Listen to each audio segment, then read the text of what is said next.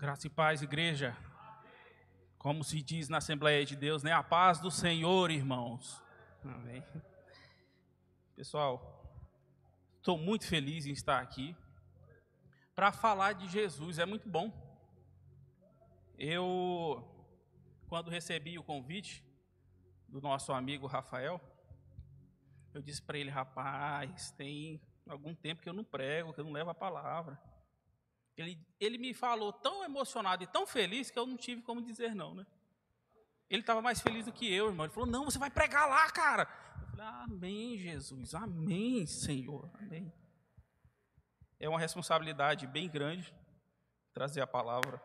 Por mais que a gente viva da palavra e que a gente viva a palavra, é muita responsabilidade por estarmos aqui. Quero aqui agradecer a toda a família do Rafael, né? A Aline e o neném, que eu não esqueci o nome, viu? Minha cabeça é... Como? Bela? Bela é o nome da minha prima, tá bem. A Bela, a irmã Esté, como diria, a irmã Esté, ela ficaria muito feliz de te ver falando, viu, Aline? Eu cheguei a me emocionar e ficar...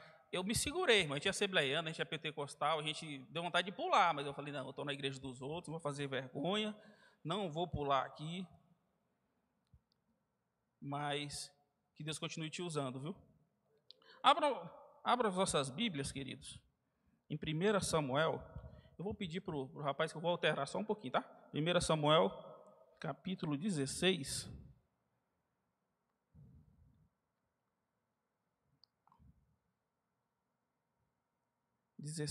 versículo 10. A partir do versículo 10. Eu pedi para ele pôr na linguagem de hoje, para a galera ficar mais familiarizada. Mas eu vou ler na nossa Bíblia, na tradução Almeida, né, que é a tradução mais usada hoje, que diz assim: Assim fez passar Jessé a seus 7 filhos diante de Samuel. Porém, Samuel disse a Jessé, o Senhor não tem escolhido estes. Disse mais Samuel a Jessé, acabaram-se os moços? E disse, ainda falta um menor, que está apacentando ovelhas. Disse, pois, Samuel a Jessé, manda chamá-lo, porquanto não nos assentaremos até que ele venha aqui. Então mandou chamá-lo e fê-lo entrar. E era ruivo, formoso e de semblante de boa presença.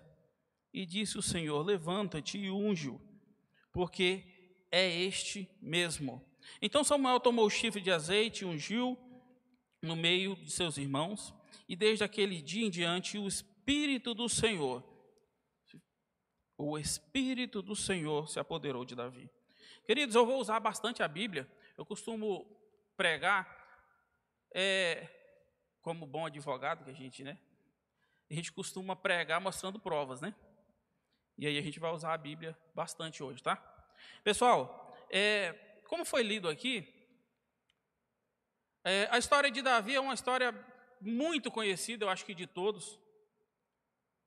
Porém, o que se passou antes de Davi não é tão conhecido assim. O povo de Israel, ele era regido por Deus, ou seja, para Israel não existia uma democracia, não existia o imperialismo, não existia, era teocracia, ou seja, Deus mandava e o povo fazia.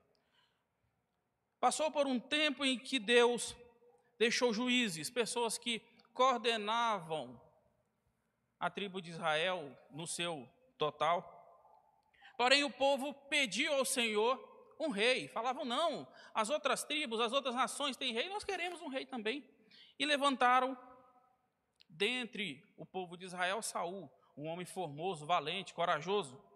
Porém, Saul fez o que não agradava aos olhos de Deus.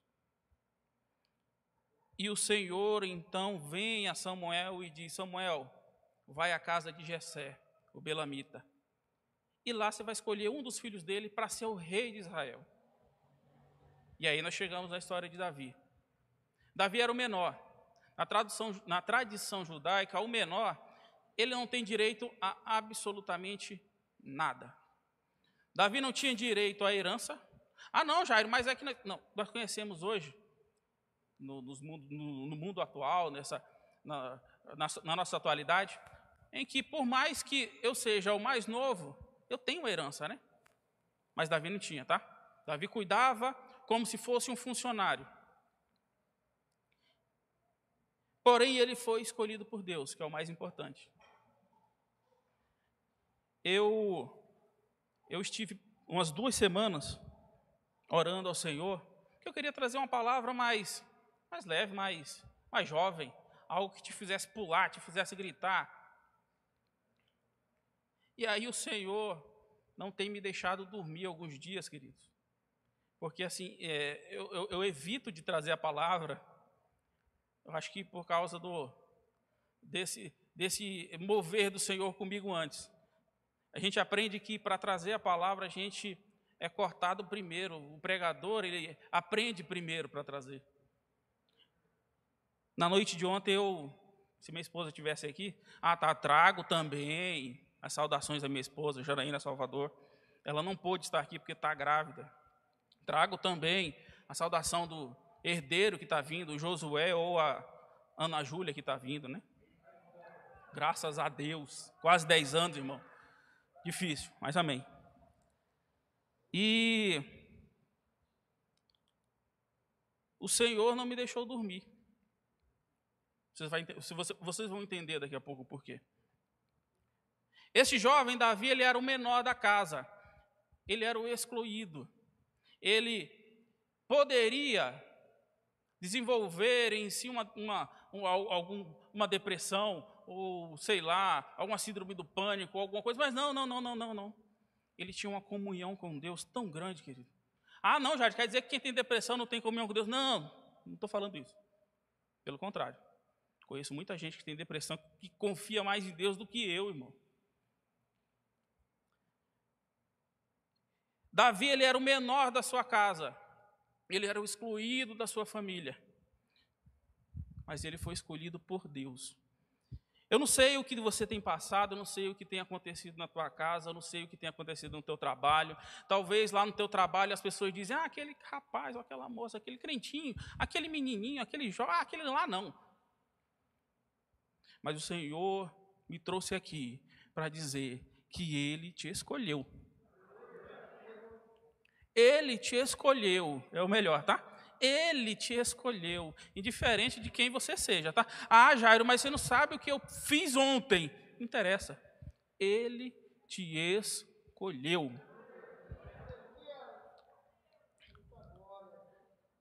Eu vou contar para vocês um testemunho.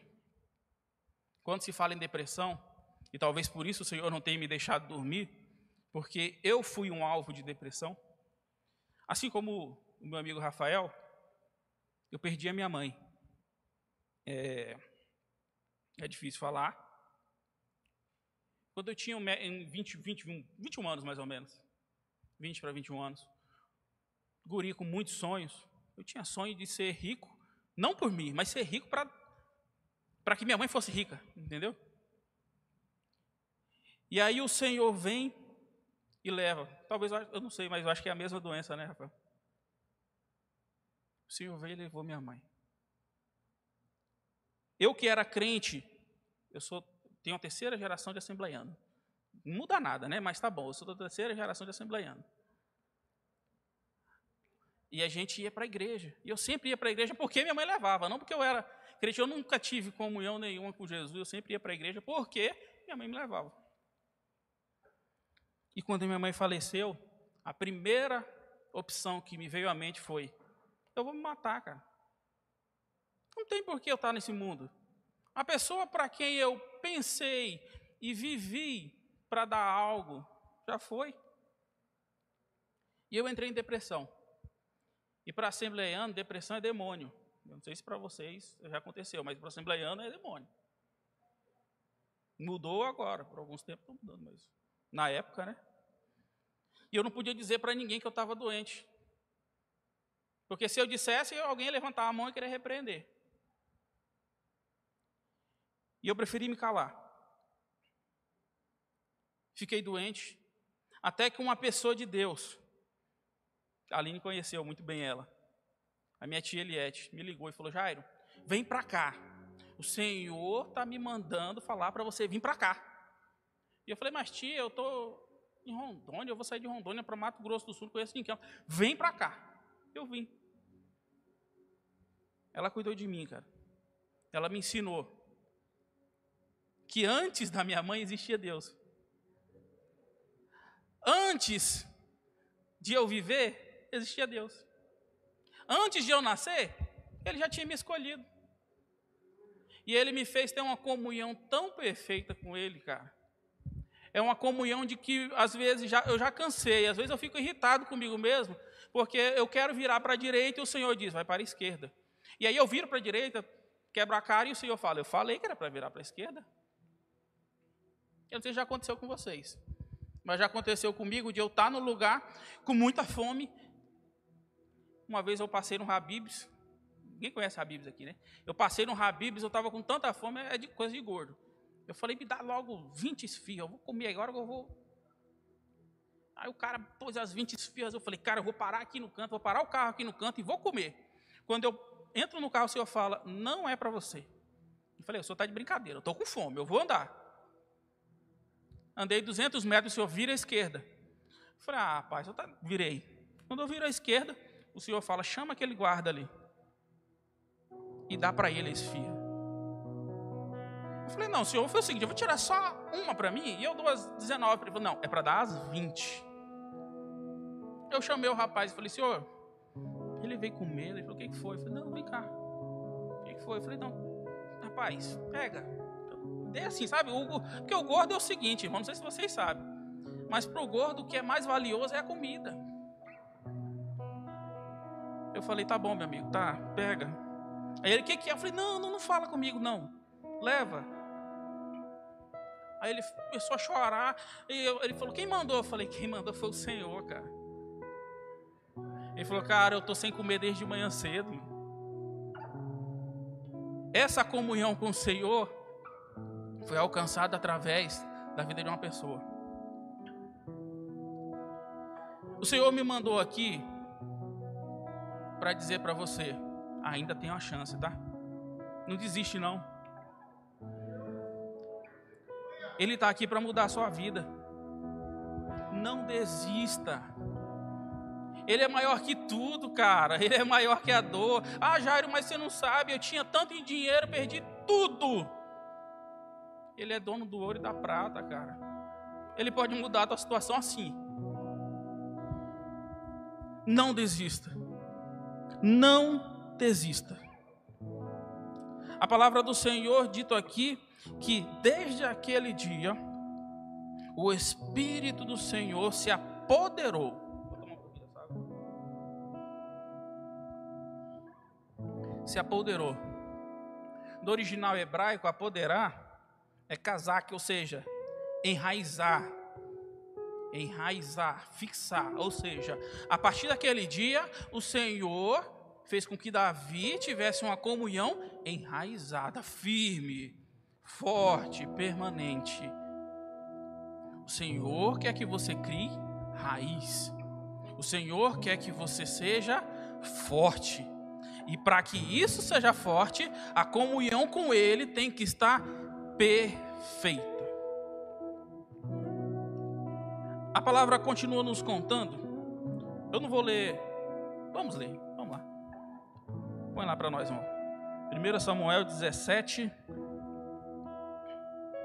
17. Passou-se por alguns tempos, né? E Davi, ele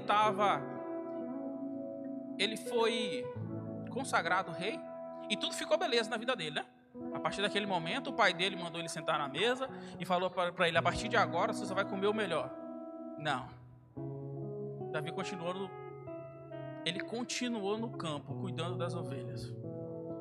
Ele continuou trabalhando. Vou falar um pouquinho de promessas para vocês.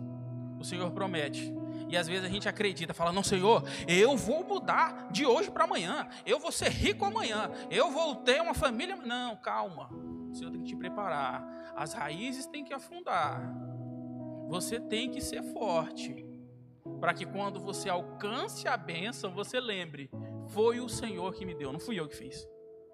1 Samuel 17, 17, eu vou ler aquela lá, eu sou míope, viu? Então, vamos lá. Um dia, Jessé disse a Davi, pegue 10 quilos de trigo torrado e pães e vai depressa para os seus irmãos no acampamento, 18. E leve também esses queijos para o comandante. Veja como estão os seus irmãos, se estão passando, como seus irmãos estão passando, e traga uma prova de que você os viu e de que eles estão bem. Se você continuar a história de Davi, a palavra nos conta que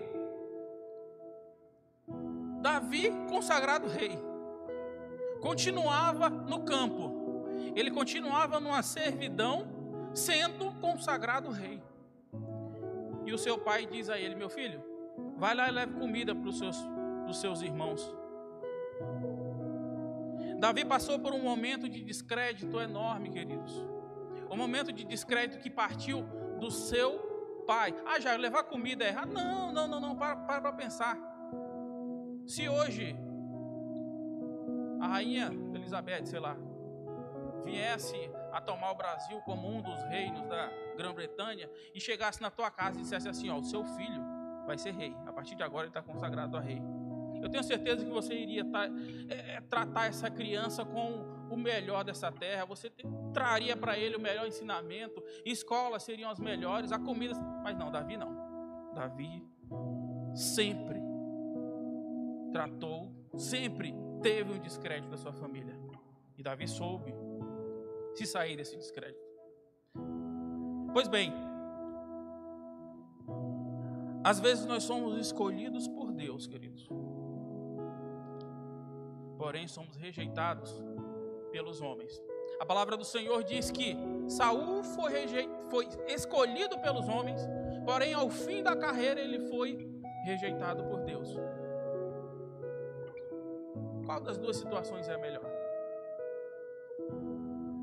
Às vezes eu me pego em uma tribulação, às vezes a gente planta as próprias tribulações, né? Eu estava como líder de jovens, para quem não sabe, eu acho que eu não falei, eu fui líder de jovens até o começo, até semana retrasada,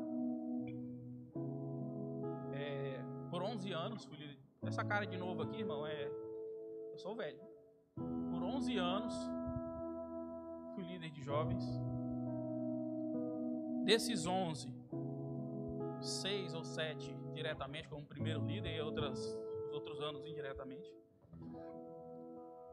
E um dia eu disse para o Senhor, eu falei, Senhor, eu não quero mais liderar jovem não, eu não quero mais liderar gente da igreja, eu quero aprender coisas novas, eu quero aprender liderar gente de fora, eu quero cuidar de quem é de fora. O Senhor falou, amém, você quer, então tá bom. E eu entreguei a mocidade, falei, não pastor, eu não quero esse ano, me deixa em paz, pelo amor de Deus. E aí o Senhor me fez mudar de emprego, o Senhor me tirou de um emprego muito bom, de pessoas cristãs, é um céu, irmão. E o Senhor me fez entrar numa empresa que o cara, sei lá, o melhorzinho lá, ele era desviado, sabe? O melhorzinho. Eu até convidei algumas pessoas que eu ganhei para Jesus lá dentro, para vir hoje aqui, talvez eles não...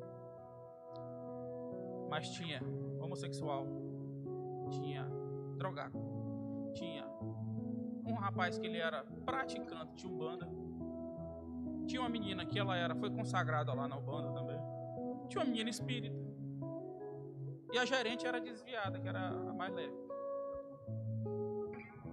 E eu passei por um ano, queridos, apanhando, foi um ano assim, se eu olhasse para o lado, o crente está olhando, era assim. Se alguém gritasse comigo e eu dissesse, opa, oxe, você está gritando, você não é crente? Era mais ou menos assim.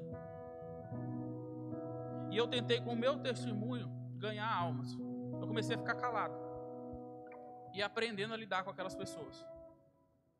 Uma vez uma espírita chegou para mim e falou, Jair, me explica sobre a sua crença, porque eu creio. E ela queria que eu dissesse assim, não, você é uma desviada, você vai para o inferno, se prepara que você é errado no inferno. Eu falei, não, querido, eu respeito a tua religião, Mas eu creio que Jesus morreu na cruz, foi para salvar a humanidade. Se fosse para nós se autossalvarmos, Jesus não precisava estar vindo.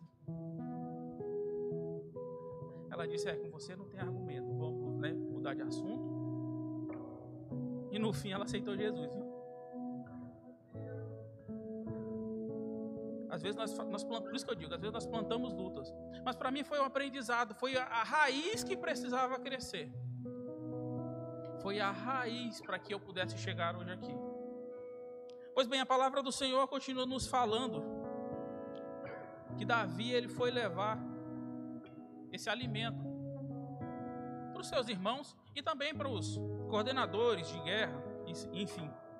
E quando ele chega no acampamento, ele vê um homem grande, o último descendente dos Nefilins, ou seja, o último descendente dos gigantes na terra. Ele era um grande homem, forte. Historiadores falam que eram 2 homens para carregar o seu escudo, 2 para carregar o seu capacete. Era uma coisa muito, muito grande. E aquele homem se colocava diante do penhasco e dizia, se tiver homem aí, a palavra do Senhor diz, me dê um homem. É complicado esse negócio, né, irmão? Mas ele falava assim, me dê um homem para lutar. E o povo de Israel, com medo, sempre se punha à recusa e nunca ia à frente. E Davi chega. Pensa vocês, vamos imaginar a cena. Davi, aquele menino baixinho, feio. Era feio, porque para judeu, quem é ruivo, a gente acha bonito, né? Mas para judeu é feio. E ele chegou lá, baixinho, parecido assim comigo, baixinho, feio, não era gordo não. Mas tá bom, ele chegou. E quando ele chega lá no arraial, ele olha assim e fala... Por isso que é bom ter a comunhão com o Senhor, viu? Quando você tem comunhão com o Senhor, ele te mostra e depois você não aguenta que alguém fale mal do Senhor. Davi chega no arraial e o cara fala essas palavras, ele fala, oxe, quem é esse incircunciso? Quer dizer, amaldiçoado, viu? Porque judeus só entendiam que era abençoado quem era circuncidado, quem era preparado para ser judeu. Então ele diz, quem é esse amaldiçoado para tentar falar de meu Deus? Às vezes eu falo assim, mano, que eu sou nordestino aí, às vezes. Mas ele falou assim, quem é esse amaldiçoado para falar do meu Deus? Hoje em dia a gente tem vivido um silêncio muito estarrecedor da igreja. As pessoas têm falado do Senhor. Jair, você quer que eu chegue gritando nas praças? Não, não, não. Mas as pessoas têm tratado o Senhor na mídia. As pessoas têm tratado o nosso Jesus Cristo como qualquer coisa. As pessoas têm tirado sarro na tua frente. Eu digo porque já tiraram comigo. De Jesus a gente tem ficado calado. Jair, você quer que eu brigue? A pessoa, não, não, não, não, não, não, não. Demonstra o Senhor na tua vida, que ela vai mudar. Mas Davi chegou naquele momento, ele disse, não, não, ninguém vai falar do meu Senhor. Ei, ele é meu amigo, ele tá comigo. Como é que o cara vai falar mal do meu Deus? E vocês estão com medo, vocês são um exército. A história conta que o maior exército, o melhor exército e um dos mais preparados do mundo era o exército dos judeus. Mas eles estavam com medo de um homem. A palavra conta-nos que Davi veio entrando, olhou aquela situação e um dos soldados disse para ele, o rei está fazendo uma proposta aí. A proposta é, o cara que entrar ali, eu estou traduzindo para o português, o cara que entrar, é uma missão suicida, mas o cara que entrar ali e sair vivo, o rei vai dar riquezas, a família não vai pagar impostos. E o melhor, ele vai dar a filha dele para casar. Aí mexeu com o jovem Davi. Os jovens solteiros aqui vão entender. O homem, irmão, diferente um pouco das mulheres, o homem, ele tem um foco. Eu acho que ainda tem, né? Não sei como é que tá agora, mas na minha época era assim. O foco era o casamento. E Davi, quando ele ouve aquilo, ele utiliza-se da sua comunhão com Deus e fala, quem é esse incircunciso para mexer com o meu Deus? Agora eu vou ganhar. Quando eu fui casar, Ô, história triste, viu, irmão? Era triste. Eu nunca fui bonito. Isso eu tenho certeza. Eu só tenho duas certezas na vida, que eu vou pro céu e a outra é que eu nunca fui bonito. E não sou. Quando eu cheguei em Campo Grande, a minha esposa estava lá, ela era, acho que era regente dos adolescentes, né? Só para vocês verem como eu sou velho, a Aline era adolescente, uns 12, 13 anos, e eu já era velho. E eu cheguei aqui e eu falei assim, ô Senhor, essa menina é tão linda. Mas eu sou feio. Mas ela é linda. E ela é crente, cara, ela ora. Meu Deus, eu já vi ela orar pro doente aqui. E ela é crente. Aí um amigo meu começou a namorar com ela, lembra? Aí eu falei, ah, agora lascou de vez. Se eu já não tinha, se eu tinha 0,01%, agora zerou o negócio.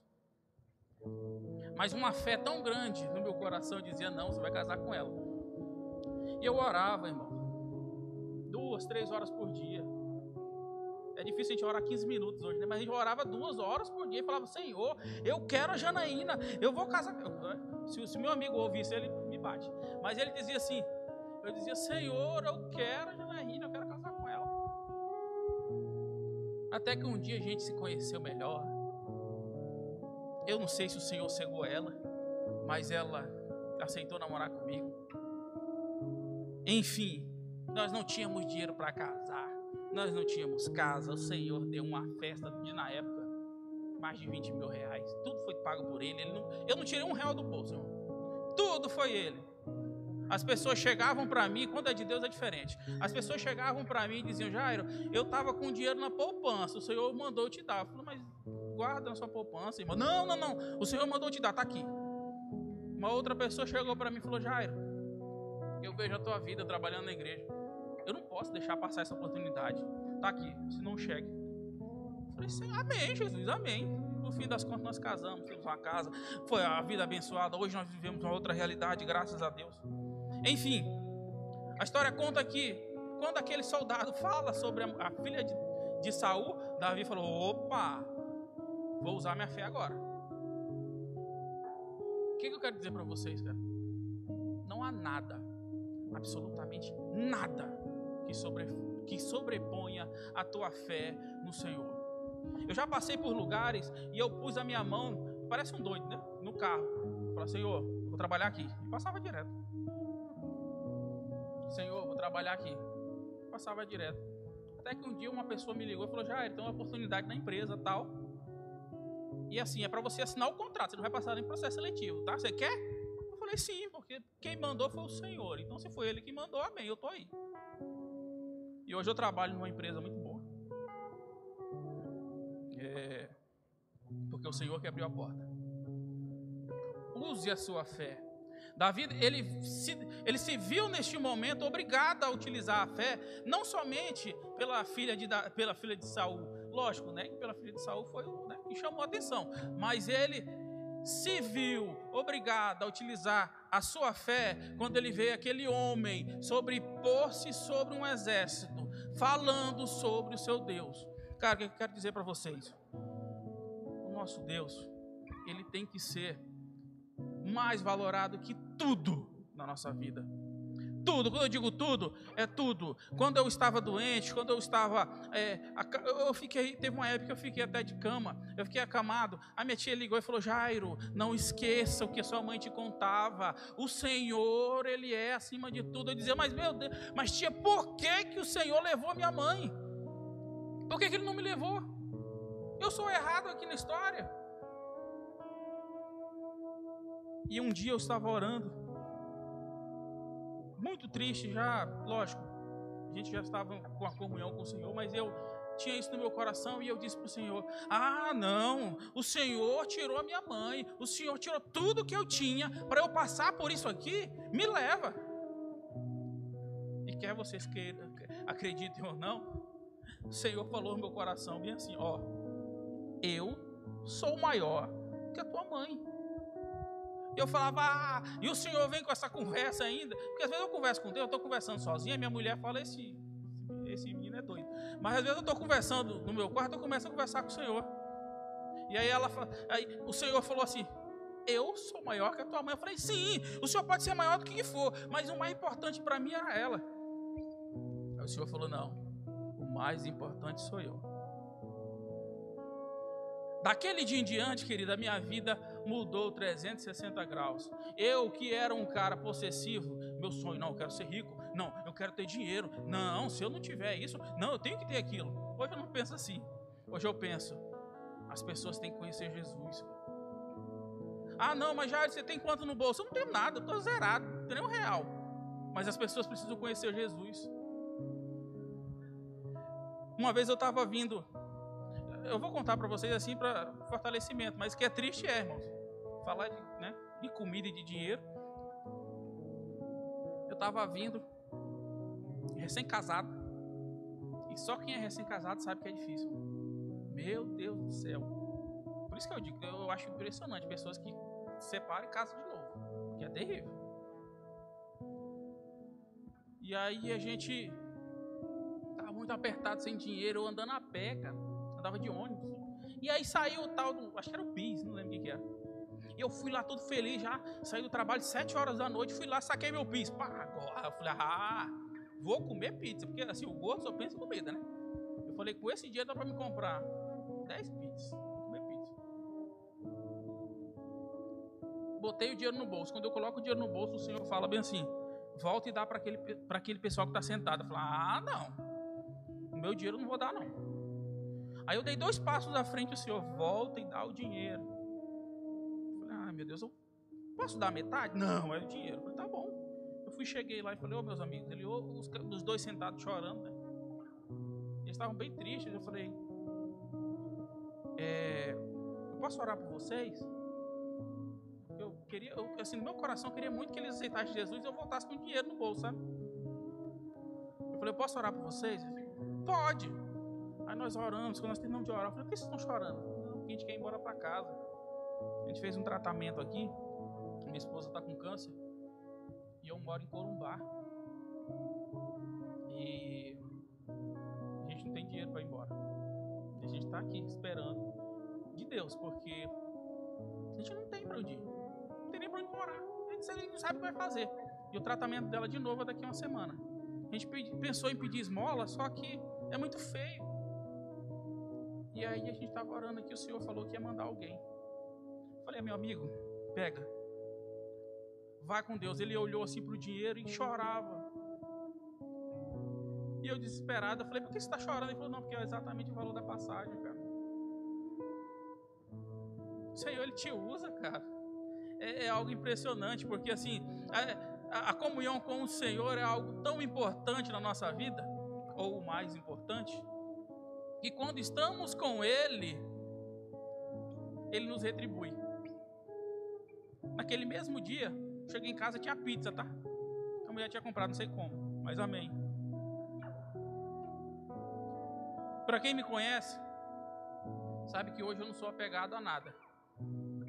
A nada, absolutamente nada. Minha esposa até brincando comigo, se te transferirem lá para Teresina, no Piauí, eu falei, eu vou. Mentira, vende aí, aluga tudo embora. Porque o Senhor mudou a minha vida. O Senhor me transformou através da comunhão. E é isso que Ele quer fazer com você hoje aqui. Eu não sei se alguém está com a comunhão aqui estremecida por esses, sei lá, pelo coronavírus, ou sei lá. Mas o Senhor me trouxe aqui para te dizer que a comunhão com Ele é o mais importante. Ah, Jairo, mas a minha família teve alguém que morreu com o coronavírus. Nós sentimos, querido. Eu tive alguém na família que morreu. Mas a comunhão com o Senhor continua sendo mais importante. A minha mãe, prestes a desfalecer, ela me chamou no canto, quase que não falava mais. Ela teve um câncer e tornou-se metástase e ela já não conseguia falar direito. E ela chegou para mim e falou assim, meu filho, cuida do teu irmão, cuida da tua irmã, cuida do teu pai e principalmente, cuide da sua fé. Essas palavras eu nunca vou esquecer. Cuide da sua fé. Ah, Jair, mas quando a gente abre a Rede Globo, só fala em milhões de mortes, em 1000 mortos. A gente abre o SBT, mortos. Abre a CNN, mortos. Abre a Globo News, mortos. Abre a internet, mortos. Abre, as igrejas estão sendo fechadas, pessoas estão sendo, pastores estão sendo presos. Sim, mas não deixe isto interferir na tua fé. Davi chegou naquele momento, a palavra nos diz que ele, um pouco mais à frente, a palavra diz que Davi, quando ele ouviu aquilo, ele falou: quem é esse amaldiçoado para falar do meu Senhor? Chegou o irmão dele, Eliabe. Eliabe chega para ele e fala bem assim: vamos traduzir para o dia de hoje, né? Ô mané, tá bem velho esse negócio de mané, né? Mas tá bom. Ô mané, o que você está fazendo aqui? É bem aquela conversa de irmão, né? O que você quer? Você quer aparecer? A palavra diz assim: bem conheça a maldade do teu coração. Ou seja, você quer aparecer? Você quer se mostrar aqui? Você quer dar uma de palhaço aqui? Como diz na minha terra. E Davi simplesmente, a palavra diz que ele saiu da presença do seu irmão e continuou. Cara, afrontas por causa da tua fé não vão faltar. Já tiveram dias que pessoas me disseram assim, como diz aquela música do Lázaro. Ah, vocês não vão ouvir não, porque essa é antiga também. Mas, onde está o teu Deus? Como é que é? Eu não lembro também, minha cabeça está... Mas amém. Aconteceu comigo, gente, de eu estar numa situação muito triste, muito ruim, vamos dizer assim, sem dinheiro, vamos traduzir, né? Sem dinheiro, sem emprego, a mulher dentro de casa, sem emprego também, casa vencida, aluguel não, era financiado, vencido, o meu carro presta a ser tomado pelo banco. E uma pessoa chegou para mim e falou: mas cara, você não tem fé? Ora para o seu Deus, cara. Como se eu não estivesse orando. Eu orava todos os dias. Mas era necessário, cara. Era necessário. As raízes precisavam se estabelecer. Era necessário. Eu tinha que me desprender. Essa luta que você está passando é necessária. Entenda. É necessária.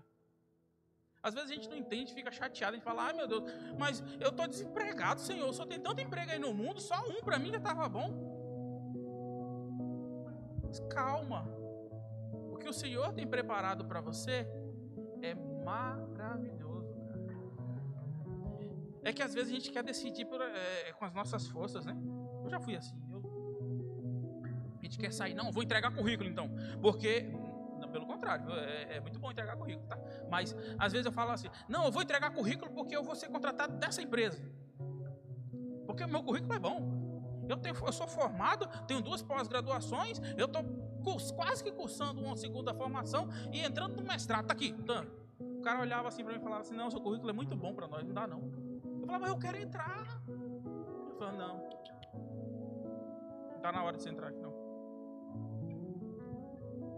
Pois bem, a palavra do Senhor conta-nos que Davi ficou conhecido no arraial porque foi o único que levantou a voz para dizer: ninguém vai falar mal do meu Deus não. E então Saul manda chamar Davi. Vamos para um outro aspecto. Manda chamar Davi e diz assim para ele: você é muito jovem, eu sei que você é corajoso, eu sei que você parece que não gira, você é meio doido, porque você enfrentar um homem daquele tamanho, você é desse tamanho, né? Mas é o seguinte, eu acho que você não vai dar conta, cara. Aí Davi fala: ei, peraí, deixa eu te contar um testemunho. Por isso que é legal te contar testemunho, viu? Deixa eu te contar uma história bem legal. Saul, eu estava no campo e vinham leões e ursos. E quando os leões e ursos vinham, porque o Espírito do Senhor estava sobre Davi, não é? Pelo amor de Deus, ninguém tenta matar um leão na mão aqui não, pelo amor de Deus. Mas o Espírito do Senhor estava com Davi e ele falou assim: não, quando o leão veio, quando o urso veio, eu os parti. Eu pegava pela barba e os partia no meio. E Saul fala que não, esse menino deve ser doido. Agora eu tenho certeza que ele é louco, porque está inventando uma história dessa, né? Faz o seguinte, menino, para você não morrer, usa a minha armadura. Tem pessoas que querem usar das suas experiências para que as tuas experiências vão ser fortalecidas. Não deixe, jamais. Antigamente na Assembleia tinha muita...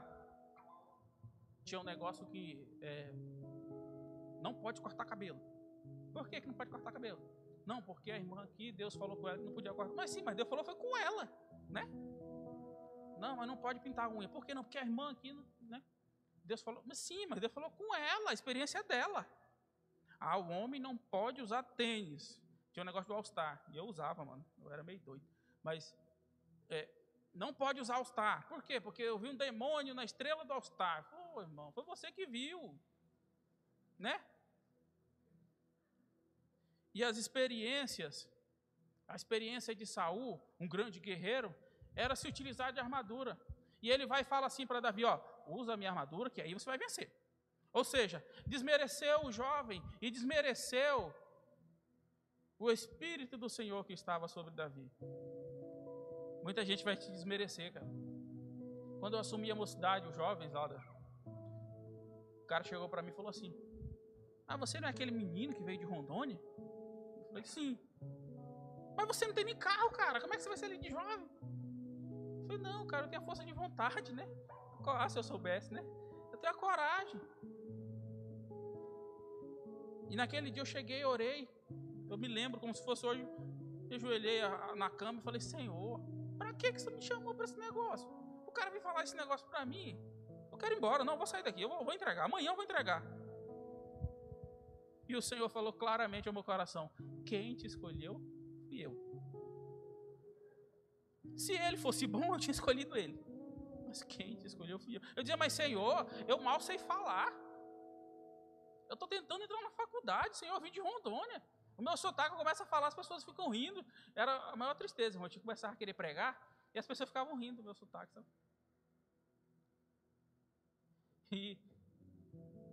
E aquele jovem... E por muitas vezes, o Senhor me pôs em situações de descrédito, para que hoje eu entendesse que todo crédito de uma boa obra é do Senhor. Ano passado, nós pegamos uma mocidade que tinha... nossa igreja passou por algumas turbulências, desde o ano passado até agora. E nós tínhamos cerca de 300 jovens, o pai da Aline foi líder de jovens lá, Toninho. E ano passado, quando o pastor me convidou novamente, nós tínhamos 10 jovens. Num total de 10 igrejas, ou seja, um jovem para cada igreja. E aí eu falei, Senhor, mas eu já estou velho. Eu não sirvo mais para esse negócio. A gurizada gosta de coisa nova e eu só sei fazer do mesmo jeito. E o Senhor falou, não vai, que eu vou te fortalecer para a honra e glória do Senhor, querido. Eu não estou falando isso aqui porque eu sou bom ou porque... Não, porque eu não fiz nada demais. Eu só fiz o que eu sabia fazer. Para a honra e glória do Senhor, nós já temos lá cento e poucos jovens, 120 jovens. E é para o Senhor, viu? É para o Senhor, a honra e glória é dele. Foi ele quem fez. As pessoas me ligavam e falavam, Jairo, hoje teve um dia que eu falei, eu não vou fazer culto de jovens hoje, eu vou ligar e vou cancelar tudo, eu estou cansado. E aí uma menina me ligou assim, falou, Jairo, hoje tem culto de jovens? Eu falei... acho que não, vai sim, aquele negócio, vai. Ela falou assim, não, Jair, é porque eu preciso tanto ouvir a palavra do Senhor, eu preciso tanto estar na igreja. Eu falei, mas quem está falando mesmo? Ela falou, não, eu sou fulano, eu era desviada, só que hoje eu queria reconciliar. Eu falei, não, minha filha, vai ter culto de jovens hoje. E pessoas foram voltando, viu? Jovens foram voltando. Isso é para o Senhor. Pois bem, vamos continuar a palavra que já está dando, já é mais de 9 horas. O jovem Davi vê aquela situação em que a roupa de Saul, ou seja, uma honra, a roupa de um rei, a armadura de um rei, não lhes cabia. Davi podia dizer assim, ah, não, eu fiz besteira, cara, eu vou embora. Eu vou dizer para o Saul que não vai dar certo esse negócio, eu vou embora. Vou fugir enquanto é tempo, senão eu vou morrer. Só que Davi tinha uma certeza, a comunhão dele para com Deus era tão grande que ele tinha certeza que ele ia vencer. Às vezes, na adversidade, a gente fica com medo. A minha mãe me disse uma vez, assim, eu estava triste, né, porque ela estava muito doente, ela disse, meu filho, não fica triste não, porque nós vamos vencer. E quando ela morreu, eu fiquei muito muito abalado, falou, mas o Senhor, a minha mãe com fé dizia que ia vencer, imagina eu sem fé. E um dia eu estava no meu canto chorando ao Senhor, porque quando chegava perto o Dia das Mães ou o aniversário da minha mãe, era terrível. Hoje está um pouco menor a dor, mas continua sendo ruim. E num desses dias eu orando e disse, Senhor, a tua serva falou que ela ia melhorar. E aí o Senhor diz ao meu coração de novo, ela não disse que ia melhorar, ela disse que ia dar tudo certo. A minha comunhão com você não está 100%? Tá, então está tudo certo. Onde é que está tua mãe agora? Eu falei, eu creio que ela está no céu. Ele falou, então está tudo certo. Você está bem? Você está numa casa? Você está se alimentando? Estou.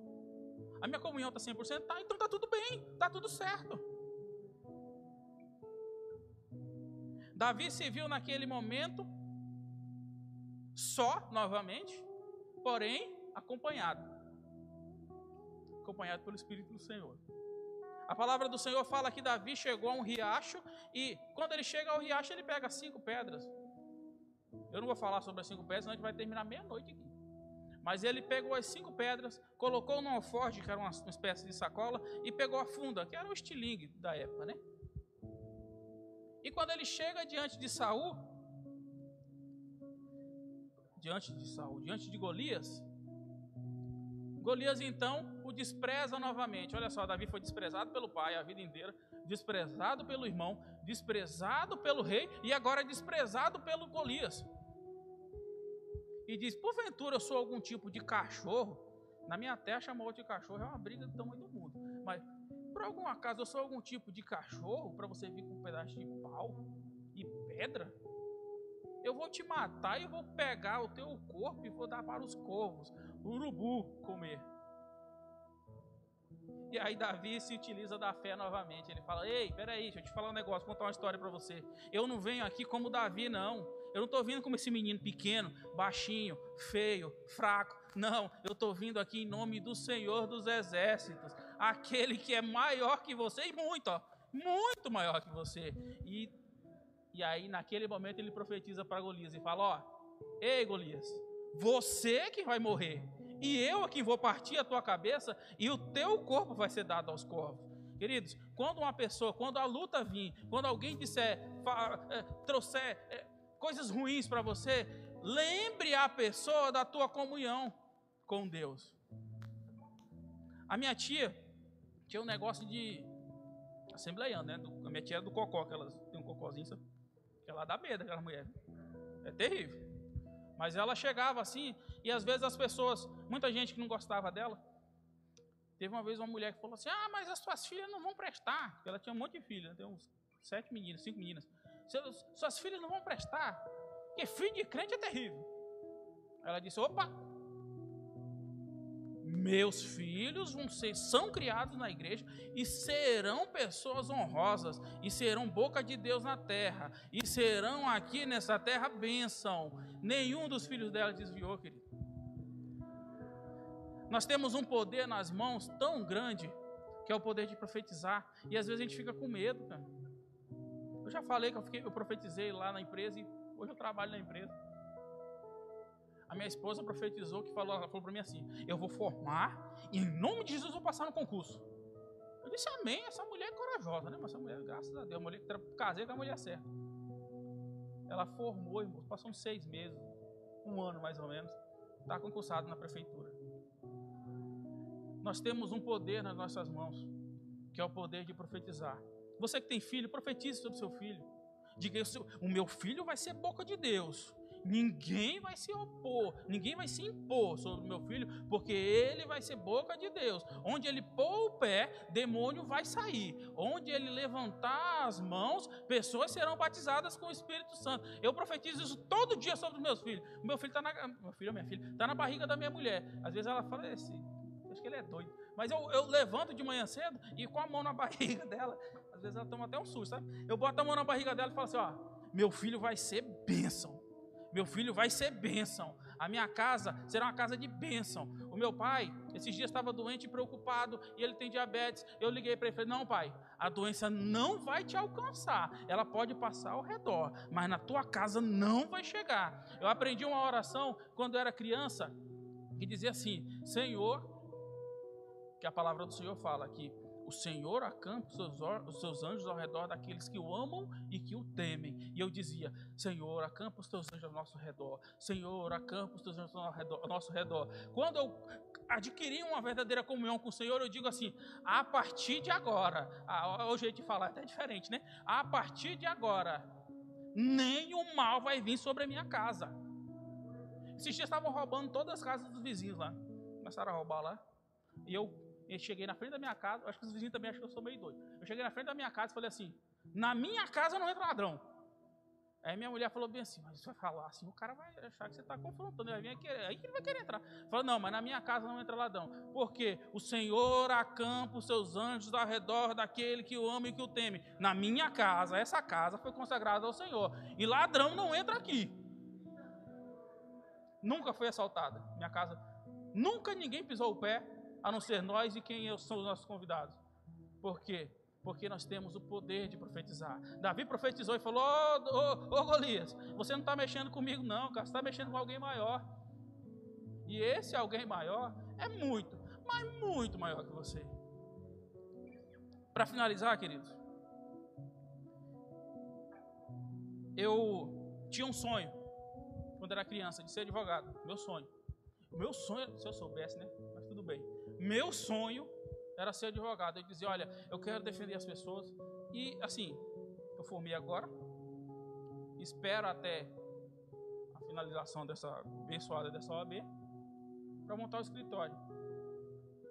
E o meu grande sonho é defender pessoas que não têm direito, que não têm dinheiro para pagar. E minha mulher até fala, mas para isso tem a defensoria. Só quem for na defensoria sabe como é ruim. E o meu grande sonho é montar um puxadinho do lado da igreja, assim, advogado, Janaína Salvador, sabe? Para quem não tem dinheiro, para uma causa de alguém que tem dinheiro. E desde criança eu tinha esse sonho. Vim para Campo Grande, todas as lutas, eu falava, não, tem que ganhar dinheiro, minha cabeça é ganhar dinheiro. Eu quero ganhar dinheiro, eu quero ganhar dinheiro, eu quero ganhar dinheiro. Comecei a fazer engenharia. Advogado da engenharia é uma tristeza, né? E aí, não conseguia formar, né, cara? E um dia eu falei, não dá bem que não vai formar nada não. Agora eu vou ser, sei lá, arrumar alguma profissão, eu vou ser, não quero ser mais nada. E eu estava num culto, minha irmã chegou para mim e falou assim, jovem, vem aqui. Eu falei, eu não queria muito, mas fui. Cheguei perto dela, ela falou assim, ó, o Senhor manda te dizer que Ele lembra da tua oração com 5 anos de idade, na tua cama do lado esquerdo. O Senhor lembra que você pediu uma faculdade. E Ele vai te dar, do jeito dele, mas Ele vai te dar. Irmãos, eu estava lá, eu saí de lá feliz da vida, Senhor, graças a Deus, como todo mundo, né? Amanhã eu estou entrando na faculdade. Que nada, passou quase um ano. E nada. Fiz o Enem, tirei uma nota pífia. Não deu 7, ó, deu 6 e alguma coisa. Falei, com essa nota eu não entro nem, sei lá, mas amém. Me inscrevi, quando a pessoa me liga e diz, Jairo, sou Jairo, o senhor foi selecionado para uma bolsa na faculdade aqui, vou fazer em Anguera, né? Eu falei, de que é a faculdade? Eu me escrevi um monte, né? Ela falou, não, a bolsa é de direito. Eu comecei a glorificar, moço. A mulher ficou no telefone e falou, eu acho que eu liguei para a pessoa errada. Eu comecei a glorificar e deixei ela lá. Falei, você fica aí, eu já ganhei a bolsa mesmo. Cara, formei para a honra e glória do Senhor. No dia que eu fui formar, as pessoas me chamavam de pastor, né? Na faculdade, era assim. Ah, o pastor tá aí, o pastor chegou, o pastor daí. E aí eles achavam que isso me deixava triste, mas não, me deixava muito feliz. E aí, no dia da formatura, chegaram, que vai falar sobre agradecer a mãe? Ah, fulano. Agradecer o pai? Fulano. Agradecer o coordenador? Fulano. Quem vai agradecer a Deus? Eu falei, eu vou ficar quieto. Fica quietinho na minha, vou tirar a cabeça. O Jair. Amém, amém. Vamos lá, falar do Senhor. Só que é o seguinte, você só pode agradecer a Deus de uma maneira genérica. Você não vai poder citar Jesus Cristo. Você não vai poder citar Jeová. Você não vai poder, porque aqui nós temos budistas, nós temos espíritas, Nós temos. Foi falando as religiões lá. Tinha até uma muçulmana na minha sala. Então você não pode agradecer ao seu Deus. Eu falei, beleza. Cheguei lá, peguei o microfone. A primeira coisa que eu falei, gente, boa noite a todos. Eu quero aqui agradecer ao Senhor Jesus que morreu na cruz do Calvário para me salvar. E foi Ele que me deu essa faculdade. Se não fosse Ele, eu não estava aqui. E hoje eu estou formando para a honra e glória do Senhor. Os caras atrás quase morreram do coração, mas eu não estava nem aí, meu irmão. A minha comunhão com Ele é maior. Ei, a tua comunhão tem que ser maior, indiferente do que fazer, do que te mandarem falar. A comunhão com o Senhor é maior. A palavra conta que Davi chegou a acontecer, o Davi matou Golias bem... Coisa linda, e aí depois? O que aconteceu? Eu vou pedir para o irmão abrir para nós, só para a gente finalizar. Em 1 Samuel 17:55. Se você ler a história de Davi, você vai entender que, por um certo momento, Saul estava atormentado antes de tudo isso acontecer. E ele precisava de alguém que tocasse harpa para ele acalmar o coração. E um dos homens dele falou assim, ô Saul, tem lá um filho de Jessé que toca a harpa. E quando Davi tocava a harpa, a palavra fala que o Espírito do Senhor se ambientava, ou seja, ele habitava aquele lugar. E Saul ficava tranquilo, Saul ficava em paz. Porém, Saul nunca tinha perguntado qual era o nome daquele rapaz. Como foi lido aqui, Saul mandou chamar o rapaz, perguntou-lhe o nome, não deu-lhe importância. E agora, olha só. Olha o cego lendo aqui. Quando Saul... Não, peraí. 55?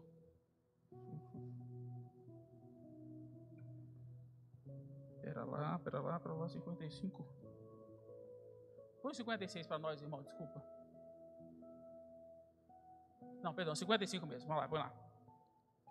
Quando Saul viu Davi saindo para lutar com Golias, perguntou a Abner, o comandante do seu exército, Abner, quem é aquele rapaz? Abner, quem é aquele rapaz? Meu senhor, eu juro pela minha vida que não sei, respondeu Abner. Próximo versículo. Então vá e procure saber. O próximo. Assim, quando Davi voltou para o acampamento depois de matar Golias, Abner levou a Saul. Davi ainda estava carregando a cabeça de Golias. Vai para a próxima. Saul perguntou, rapaz, quem é você? Aí ele falou bem assim, sou filho do seu criado Jessé, da cidade de Belém, respondeu Davi. Próximo. Saul e Davi terminaram a conversa. Tá bom, tem. As pessoas vão te conhecer pelos feitos do Senhor na tua vida. Na empresa que eu trabalho, eu estava lá um dia e o rapaz me ligou e falou, você é o famoso Jairo? Eu falei, eu sou o Jairo, famoso.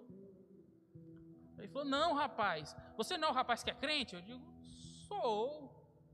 Ele falou, então, é que a menina aqui me falou que você fez uma oração lá. Eu falei, eu não estou lembrado. Ele falou, não, você fez uma oração e naquele dia ela ficou com o coração tão feliz. Faz uma oração por mim, cara. Eu falei, pelo telefone mesmo? Ele falou, então tá, vamos orar. Você vai ser conhecido pelos feitos do Senhor na tua vida. O Senhor, Ele não te escolheu para ser uma luz apagada, não, cara. Ei, o Senhor, o mundo ele tá como baratas. Já viu barata tonta, barata quando você passa o veneno? Tá assim, o mundo tá perdido. E eles precisam de uma luz para norteá-los. E essa luz é você. Ah, não, Jairo, mas eu não leio a Bíblia, eu estou aprendendo a ler agora, eu mal oro. Ah, não, jejuar, pelo amor de Deus, para gordo jejuar é terrível, é terrível. Jejuar, pelo amor de Deus, orar, meu Deus. Não, mas o Senhor já te escolheu, cara. Ele só quer que você se aproxime. Vamos se aproximar? Vamos encurtar a distância com o Senhor? Vamos sair daqui hoje e dizer, não, a partir de agora, o menino lá que estava lá na frente, ele falou para mim que eu sou luz. E se eu sou luz, quando um demoniado cair na minha frente, eu vou botar a mão. E ele vai ser liberto. Eu sou de uma geração, queridos, eu sou bem antigo, já falei para vocês. Eu sou de uma geração em que Nós saíamos da igreja e quando as pessoas viam, se falavam, é crente. Ei, menino, vocês são crentes? São. Vai lá orar pelo endemoniado. Um dia desse aconteceu o mesmo e os jovens saíram correndo. Isso é vergonhoso. A gente estava lá na igreja, o rapaz falou assim, irmão, a mulher ali do lado está endemoniada. Quando eu olhei para o lado, tinha uns 10 jovens comigo. Eu olhei para lá, estava só eu.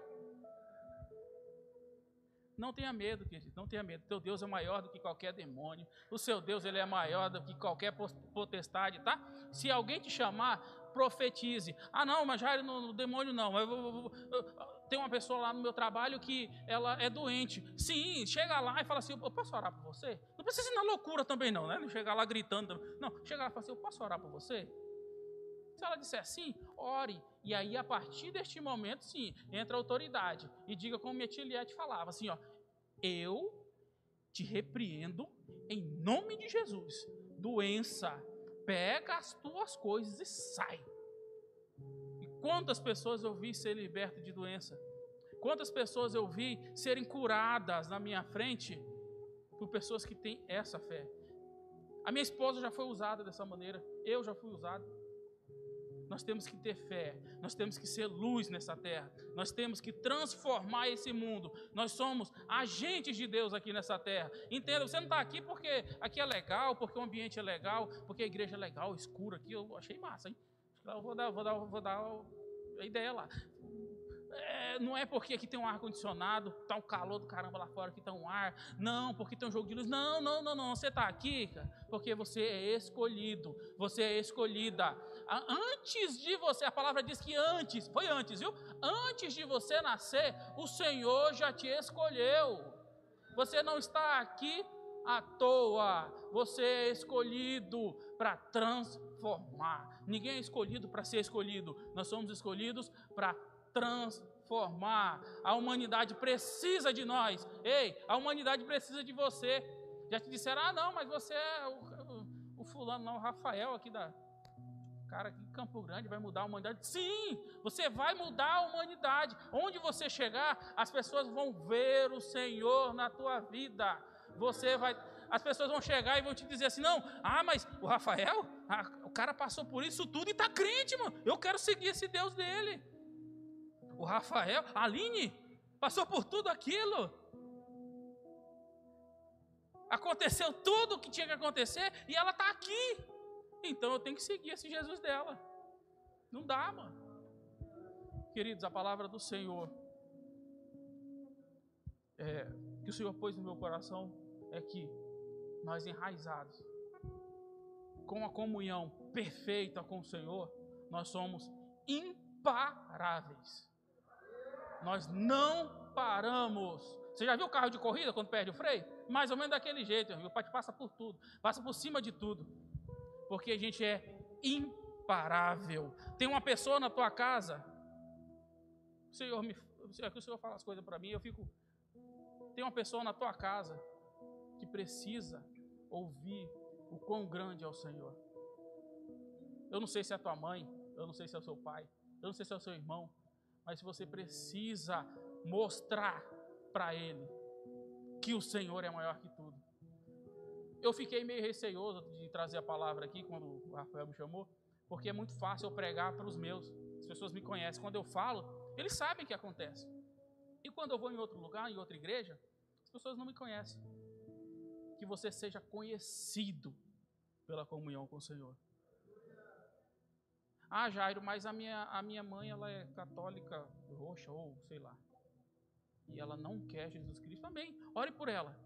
No momento exato, ela vai ver e vai falar, eu tratei tão mal meu filho e hoje ele está na igreja, meu Deus, eu vou ter que ir. Já aconteceu comigo, irmãos, para finalizar. Uma jovem me procurou e falou assim, Jairo, minha mãe, ela é católica roxa e ela tem raiva de pastor, porque meu pai era pastor. E aí, meu pai separou dela e ela tem raiva de pastor. Eu falei, Falei, eu não vou na sua casa de jeito nenhum. Não sou doido. Aí, um belo dia eu fui deixar o pessoal em casa e eu falei, vou deixar vocês em casa. Quando eu deixo a menina, a mulher tá bem assim na porta. Aí eu, ai meu Deus do céu, eu falei assim pra mim, né? Tomara que ela saia do carro, feche a porta e eu parta, né? Pra gente ficar. Aí ela começou a chorar dentro do carro. Eu falei, sai, menina. Sai, pelo amor de Deus. Sua mãe vai me bater, amor. Sai. Ela, eu não vou sair, não. Se você não for conversar com ela, eu não vou sair. Eu falei, desci do carro. Eu falei, opa, boa noite. E ela calada. Eu digo, boa noite de novo. Ela calada. Eu digo, a noite não tá boa, não. Eu digo, então, eu vim trazer a menina aqui, né? Pra senhora. Você é pastor? Eu digo, ai. Sou. Eu digo, sou. Assim, não que seja muita coisa, mas eu sou. Ela falou, você foi o primeiro que teve a responsabilidade de trazer minha filha aqui em casa. Por causa de você, no próximo culto eu vou na igreja. Pode parecer meio que engraçado, né? Mas Deus nos coloca nessas posições para sermos agente de mudança, viu? Você é o agente de mudança. Se coloca de pé, vamos fazer uma oração. E agradecer ao Senhor. Deixa eu usar, meu irmão. Oremos, Senhor Deus. Pai, a Tua palavra foi falada, Senhor. Tudo que o Senhor pôs no coração foi dito essa noite. Pai, eu Te peço, ó Deus, neste momento, que o Senhor fortaleça a Tua comunhão com os Teus servos. Que eles venham sair daqui hoje, Senhor, sentindo a vontade de Te procurar. Sentindo, ó Senhor, a vontade de orar, sentindo, Senhor, a vontade de buscar a Tua palavra, de jejuar, de andar contigo, Senhor. Que eles possam entender que eles são luz, como a Tua palavra diz, que nós somos luz, somos sal da terra neste lugar. Que eles possam entender que eles são agentes de mudança, Senhor. Pai, eu Te peço, leva-nos em paz para os nossos lares, Senhor. Cuida de cada um dos que aqui estão, Senhor. Livra-os do mal, dos homens sanguinários, Senhor, dos homens que se levantam contra nós. E dá-nos, ó Deus, capacidade e força para demonstrarmos ao mundo que nós temos o Senhor em nós. Que nós somos, sim, fortes em Ti, ó Pai. É o que nós Te pedimos, em nome de Jesus.